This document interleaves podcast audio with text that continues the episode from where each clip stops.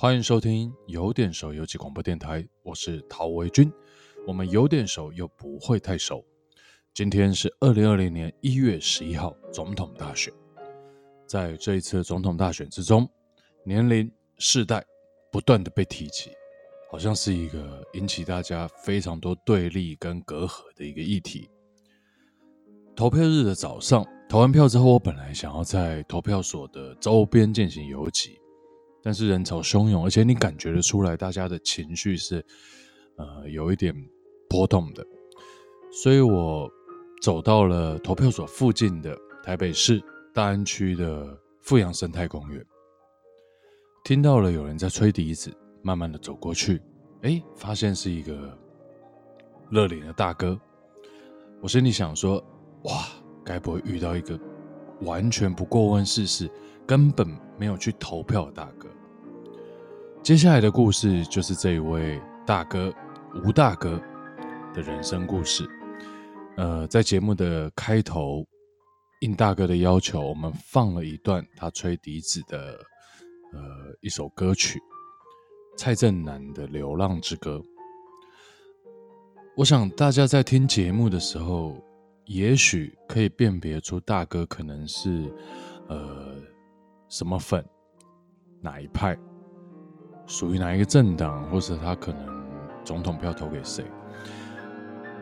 现在已经呃大局已定了，尘埃落定了。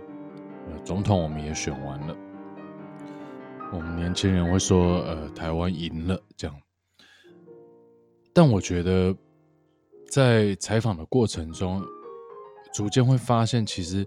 当然，现在你可以看到许多的媒体啊，都会做很多，比如说什么粉的调查，呃，长辈的心情这个眼镜史，但那个某个程度来说，其实都是好像有一点片面，好像有一点刻意，好像有一点太过把他们看成某一种特定的族群了。但就像我之前说的，其实长辈或是所谓的大哥大姐，不过就是长大的孩子，长大的孩子。我们这一辈的人说更年轻的人是屁孩，说更年长的人是呃保守的、固执的、呃资讯很欠缺的、完全不了解局势的老人。但我们到底是谁？这是我一直在想的问题，也是，嗯，今天这一集之所以会想要去在选举日的当天一定要录到一个人的原因。那接下来就让我们来听听吴大哥这个在选举日当天在富阳生态公园吹笛子的吴大哥的人生故事。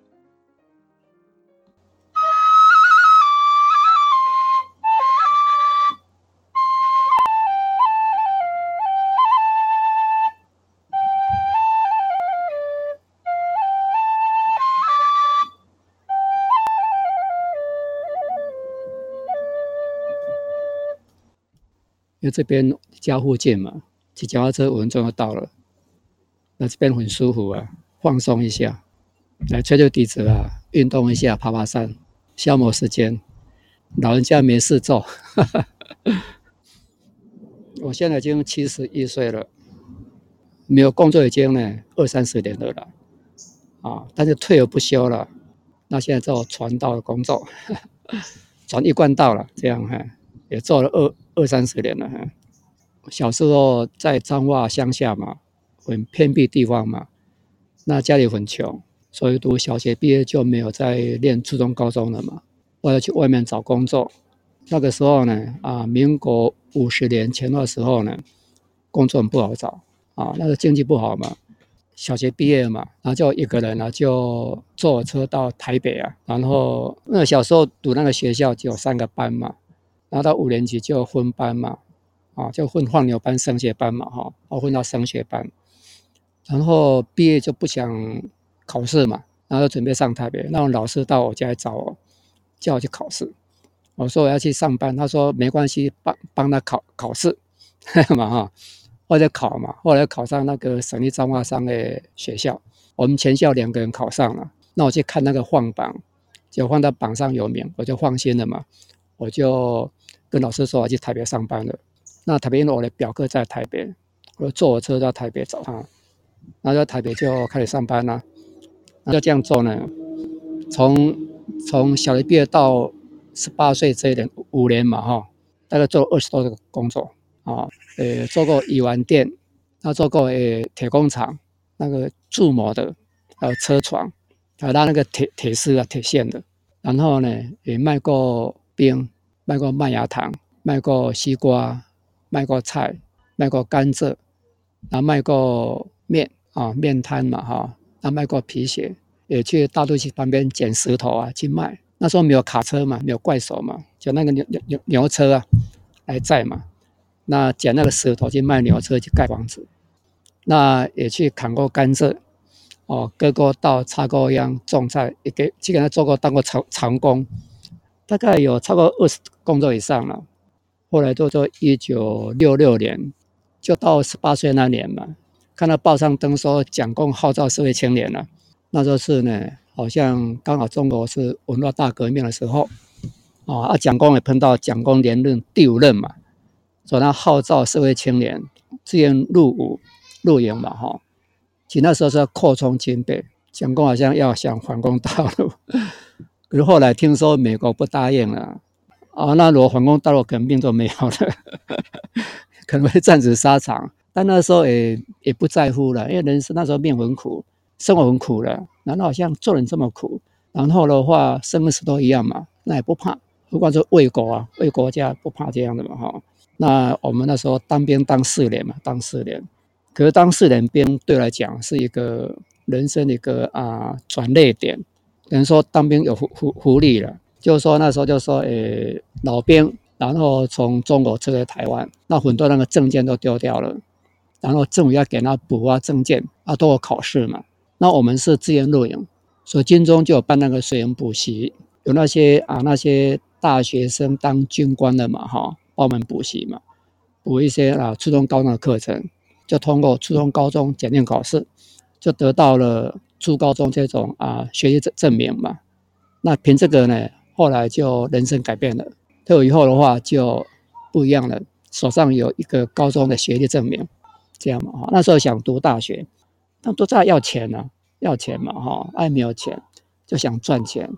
那刚好碰到那个中国航运嘛，那个董浩云，中国航运他招啊海海员嘛，那考上就跑船了，那跑船就船上跑了一年，那船刚好到美国嘛，他们说呢，美国打工赚钱更多嘛，我就跟着跳船了，就 就是非法居留，在美国就待两年，啊，赚点钱，那回来呢？在民国六十二年呐，回来嘛哈，那回来的话就考就考大学嘛，就考上以前叫国立艺专了，现在台湾艺术大学了，然后就开始去读夜间部，白天上班。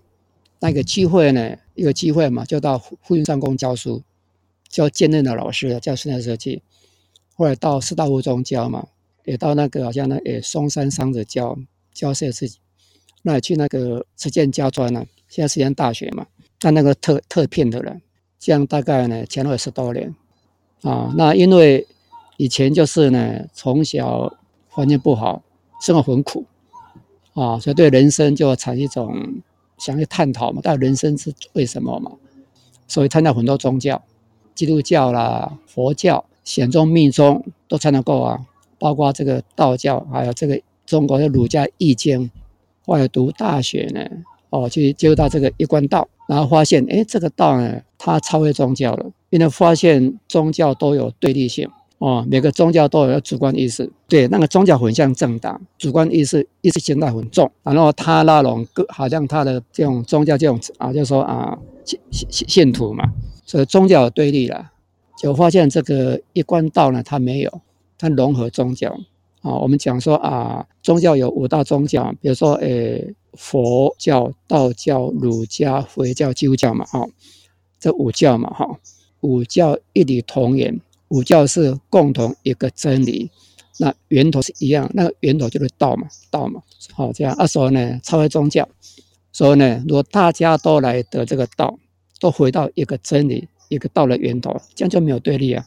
所以发现这个道才能够解决人间问题，然后达到人没有对立，然后祥和，那世界大同，人间呢天堂再现，这样吧。啊，然后来也毕业，也做室内设计的啊。那时候刚好是台湾经济起飞，经济起飞嘛，哈。所以那时候室内设计呢赚钱比较好，好赚，好赚嘛。那时候就有把握，有把握。我觉得，哎，我存一笔钱就可以了。哦，那本来我因为钱就是喜欢想休闲嘛，所以变说呢，也不是乱花的人嘛，这样嘛，哈。说生活简单，啊，钱好赚呐。所以就在民国八十一年，应该说民国七十八年了，我就。到国外去传道了，民国七十八年嘛，哈，然后到民国八十一年，我正式呢全心投入了，啊，那就好像出家人一样了，就不做工作了，然后不赚钱了，然后就全心投入到世界各地去嘛，哈，啊，那本来是在世界各地，后来大概到一九九五年，就大部分在欧洲了，啊，目前固定在欧洲，啊，所以一年前一年到欧洲大概会待八个月左右，昨天晚上才回来的。昨天回来家里玩到快十一点，为了今天要投票，哈哈，这样赶回来这样嘛哈。传道跟政党是一样的，你像有有一个人有理想，他慢几个人慢慢壮大这样嘛，我们是一样。我们几个人啊有兴趣，后来就组成一个一个小小团队，然后前后大概三十年时间，到现在我们已经变成哈有十八个国家，然后这个变说这种这种要超过一百个据点。在三水人里面呢，从小数几个人哦，然后现在我们在土城要盖建大庙。信仰是人生有一个像一个像一种精神寄托嘛哈，让人生有个目标，然后人生有个方向，能够过得更好，让人过得更标准哦，做人做得更好这样哈哦，修正你不当这种像这种思想、这种观念、这种行为，一个人有修，个人会标准了。那有修的话，就越修就越上达，这样就让精神真的越高了，知道吗？眼光越开阔嘛，气量越开阔嘛，那越没有那种自我观念，没有，就大大我嘛，而比较会越来越不自私，然后就会想到一个整体性的哦，整个国家、整个社会、整个世界这样嘛，哈，就眼光比较大、比较宽这样子了，不可能是自己为自己啊，我这样独善其身，就不是一个一个修道人了。所以，一个有信仰的人一定得先把自己改变好，然后自己改变好，才能够让家庭变好嘛。那家庭变好，然后社会就好，社会好，国家就好啊，好，然后天下就好啊。所以，一个有信仰的人不会想到自己，或想一个小团体，不，要想一个整体性，整个国家，整个整个世界这样子。所以，一贯的目标是达到世界大同，世界大同，天下一家了。所以，不会局限在某一个小区块，不会这样子。哦，所以我们更关心整个社会祥和，整个国家能够能够国泰民安，哦，整个世界可以和平这样。而这块从个人这种呢心态下手，就不能太自我。求道呢，修道以后，对人生看法会会有一个转变的，会变一般人不一样了。那一般人所认知认知表面是所看得到的，那就发现说呢，人呢真的是活在表面，这是很无奈。你看整个人的历史嘛，这样看嘛，哈，所有人的最后都是呢，都很无奈的，一场空的。可是求道以后，站在道立场来看就不一样了。比如说，一般人怕死，一般人为了怕死，第二他不知道呢，生死这个事情是么一回事，不知道。那也不知道说人为什么会生，为什么会死。那我们修道以后就知道这个问题就啊就知道了，就清清楚了。哦，人从哪边来，来做什么，要去去哪里。啊，那很清楚呢。人间这个人间其实是最苦的啊，人生前跟死后都比人间过得更好，这样嘛哈。啊，啊，人间苦也不是苦，是心态问题。啊，假如说没有一个道教修养的话，是很苦的。为什么？他会被外境所转，所谓呢，心随心心随境转，就是境转。可是假如说呢，有道以后呢，你在道立场，你就变变说呢，境随心转。就说你先给转那个境，转那个境嘛哈。第一个的话，比如说呢，花开花落啊，然后世界这种潮流演变，包括物质变化，包括谈这种政党变化，这环境变化很快。那你假如说心被境转，就很无奈，很苦，很苦。但假如说你心中有道，在那道立场，你就有能力可以呢，境随心转，也就是说，你的心超越这个境，这外境这样子啊，这样就不会受外境变到所苦，不会不会这样嘛哈。所以呢，生老病死都不会苦，也不会怕。呃，在那个印尼碰到一个一个太太要要自杀，然后那个太太非常有钱啊，她他们家开百货公司、大饭店，然后办公大楼，她要自杀，她妹妹带那来找我啊。我就跟她问她为什么要自杀，这样嘛哈，这么有钱为什么要自杀？他心里苦，心里苦。为什么苦？因为先生有外遇啊，然后大儿子被车撞死，那小子要娶印尼婆。那个在三十年前，那个华人跟印尼地位差天跟地。那你要娶印尼的女孩，那是面子拉拉不拉不下了。也是一样，我就想办法引导他回到道的立场了，因为他是道友啊。然后来，哎，不自杀了。要看开了，干脆就说啊，面对他，接受他，从心里面去处理他这样嘛，放放下他这样嘛，就超超越这样子嘛。等于说你的心就不会随那个境转，你心就可以转那个境啊。其实人的心呢，人的心其实有，有三个层次了，一个叫道，要小小我，一个在中间 这样嘛，这样嘛哈。江山易改，本性难移。其实那个。本性叫秉性，一般叫潜意识。假如说你相信轮回的话了，那都是呢无量世的过去所累积那些呢观念、习气、毛病、脾气、习性啊累积来的，那个东西呢就是小我的主人，小我主人这样子的啊。说每个人生来都一个小我的主人，他会主导你，然后然后呢操控你。说每个人一生都活在。过去式的那个呢，那个小我的那种、那种、那种力量里面这样子。假如说没有透过这种用道去悟的话啦，人浑然浑然，会一辈子活在过去式那个影子里面。那假如说你透过这个道的话，哈，你就给超越嘛，就给离开那个小，回到道哦，道就我们的本性了。哦，那个本性就是禅宗所说的“父母未生前本来面目”呢。